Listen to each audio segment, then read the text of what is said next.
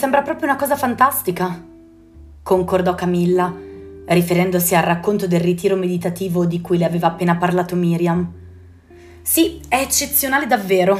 Questo tipo di meditazione conduce ad acquisire una tale padronanza della mente che alla fine sarai tu stessa a governare le tue reazioni verso ciò che ti accade e non viceversa. Dovresti proprio provare. Più Camilla la ascoltava, più la trovava affascinante. E questo certamente non era il momento di incasinarsi ulteriormente la testa. Quindi cercò di scansare quel pensiero invadente e ordinò un piatto di polenta con funghi porcini e formaggio nostrano. A proposito del caso Agata Ballarin, cominciò Camilla, bevendo un gran sorso della sua acqua gasata. Come mai te ne sei così appassionata? Nel 1996 avevo solo 6 anni, ma ricordo perfettamente il concitamento delle ore successive alla scomparsa di Agata. Nei 6 mesi successivi mia madre non mi permise di mettere fuori il naso dal giardino di casa. Fu una vicenda che sconvolse enormemente la mia famiglia, perché Agata era stata la mia babysitter. Hai 30 anni? Chiese Camilla basita dopo aver fatto un rapido calcolo mentale. Compiuti in aprile, perché fai quella faccia? Ma ne dimostri poco più di 20. La meditazione, come ti dicevo, dona molteplici giovamenti. Una faccia rilassata si mantiene giovane, disse lei, portando il mento verso la sua spalla sinistra, mimando una mossetta deliziosa. Ti mantieni molto bene anche tu, comunque, aggiunse, senza guardarla negli occhi. L'arrivo della cameriera smorzò il sottile imbarazzo che aleggiava nell'aria. Il profumo che si levava dai piatti stracolmi riempì le narici di Camilla, che, scoprendosi affamata, affondò la sua forchetta nella polenta. «Come fai a dire che mi mantengo bene? Non conosci la mia età?» replicò, dopo aver inghiottito il primo soddisfacente boccone. «Camilla Esmeralda Rodriguez», cominciò la ragazza. Nata a New York City il 30 novembre 1980 da madre italiana e padre argentino. A 18 anni entra alla Columbia University con una borsa di studio in atletica e ne esce dopo 4 anni con un bachelor degree in psicologia forense. A 23 anni accede alla New York Police Academy e dopo i canonici 6 mesi di addestramento inizia il suo periodo di prova che durerà solo 7 mesi, su un massimo che viene esteso sino a 2 anni, in quanto il suo agente istruttore riconosce in lei delle eccezionali e innate doti di mediazione e investigazione. Divenuta poliziotta semplice, prima di compiere i 25 anni, dopo 2 anni di lavoro sul campo nella sua città d'origine, applicherà con successo per entrare alla prestigiosa FBI Academy di Quantico, in Virginia. Devo continuare con i corsi di specializzazione? Hai imparato in memoria anche la quarta di copertina del mio manuale? Fammi pensare, Keep on Searching, a new profiling approach to the millennial killers, aggiunse Miriam, facendole l'occhiolino con fare giocoso. Camilla rise scuotendo la testa. Allora pensi di dirmi cosa ti ha riferito Max? Chiese la collega cambiando discorso e concentrandosi sul suo pasto. Prima parlami un po' del caso di Agata, le chiese gentilmente Camilla, pulendosi la bocca con il tovagliolo di carta rossa, facendo cenno di avvicinarsi alla giovane che indossava un grembiule liso stretto in vita. Dimmi, cameriera, ci porti 2 amari per favore. Dicevo, dimmi qualcosa sulle circostanze della scomparsa. Io non bevo mai in servizio. Non sei in servizio, sei in pausa pranzo. Miriam la guardò seria e quando arrivò la cameriera con i bicchierini, spinse il suo di lato. Caparbia, pensò Camilla, ponendo entrambe le dosi del distillato davanti a sé. Mi piace. Agata Ballarin scomparve venerdì 22 luglio 1996 all'età di 13 anni. Una delle ultime persone ad averla vista viva fu proprio mia madre. Alle 18:30 rientrò a casa in seguito a un appuntamento di un paio d'ore dal dentista. Le consegnò i soldi per il suo servizio di babysitting e la congedò, dicendole di andare dritta a casa. Come mai tua madre ti affidava alle cure di una ragazzina così giovane? Semplicemente perché la mia famiglia all'epoca viveva proprio accanto a casa Ballarin. Agata era una bambina molto sveglia e intraprendente. L'estate precedente aveva detto alla madre che le sarebbe piaciuto guadagnare qualche soldo per sé e lei gli concesse di adibire un angolo del loro giardino a spazio per la bancarella delle limonate.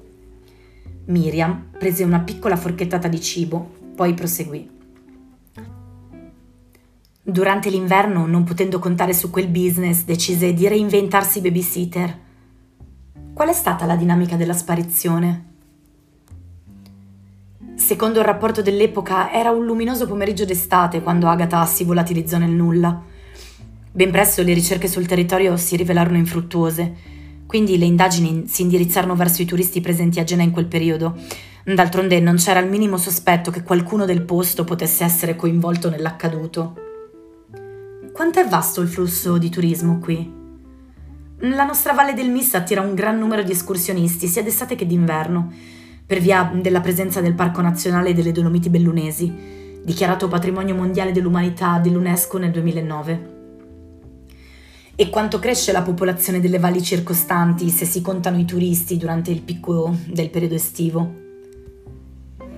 Dunque, l'anno scorso abbiamo registrato circa 1.000.000 di visitatori totali nel periodo di tempo che va da maggio a settembre, ma nel 96 il numero era decisamente inferiore, quindi quasi tutti furono interrogati.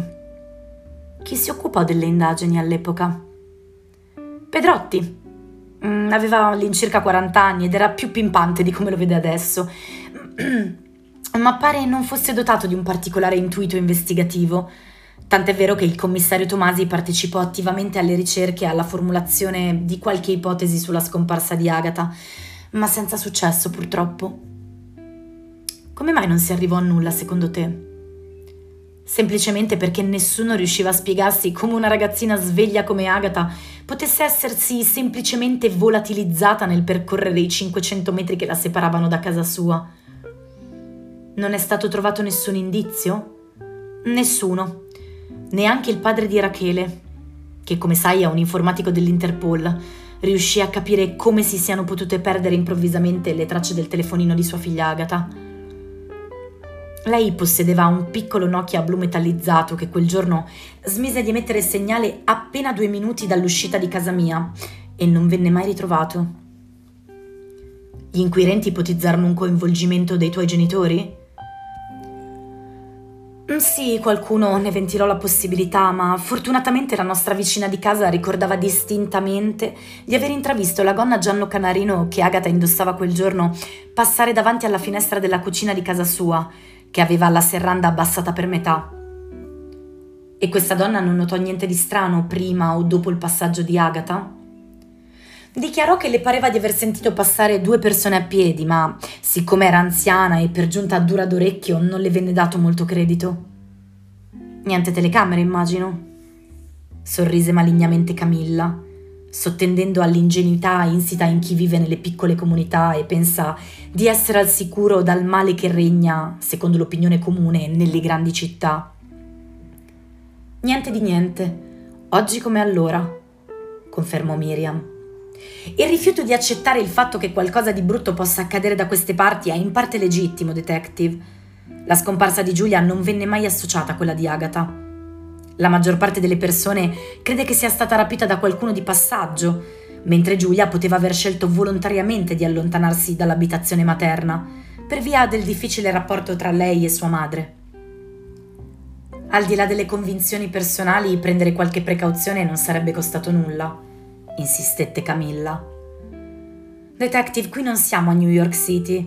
Le persone credono molto fermamente in valori come fiducia, morale e senso di comunità.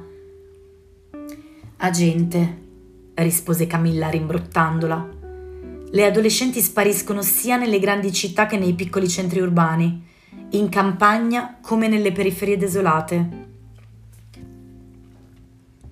Non ho alcun dubbio in merito, ma riflettiamo sul tessuto sociale che possiamo trovare nelle metropoli. Dunque, vediamo: disoccupazione giovanile, problemi di droga e alcolismo, frequenti trasferimenti alla ricerca di un impiego, situazioni familiari al limite del degrado, frequente ricorso ai sussidi statali. Potrei andare avanti, ma mi limiterò a farle notare che qui non esiste niente di tutto ciò. Gli abitanti delle valli lavorano in zona e nelle città vicine, Nessuno fa uso di droghe pesanti e dell'alcol viene fatto un uso ricreativo a scopo di aggregazione, non di evasione. La maggior parte dei residenti è nato qui e verosimilmente ci morirà. Le famiglie sono per la maggior parte molto solide, tutti possiedono un'abitazione privata, nessuno quasi vive in affitto. Questo non è il contesto socio-economico nel quale si sviluppano questo tipo di aberrazioni che possono sfociare in crimini violenti contro i minori.